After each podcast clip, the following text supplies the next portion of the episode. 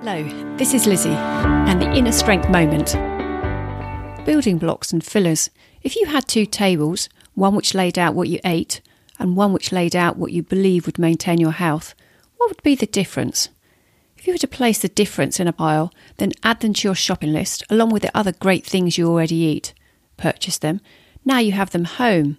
What are the easiest ways to eat them and how can you prepare them the easiest way? Just like food, what we do in work has tasks that aid more momentum than others, and some tasks that are easier but don't help as much. The building blocks of success comes from the planning and preparation. Filling the gaps with stuff that won't help us may feel easy but doesn't help our health or business. Building blocks that support us like protein may be better than filling up with simple carbohydrates. What building blocks do you want more of, and how can you reduce the fillers that feel good but add no value?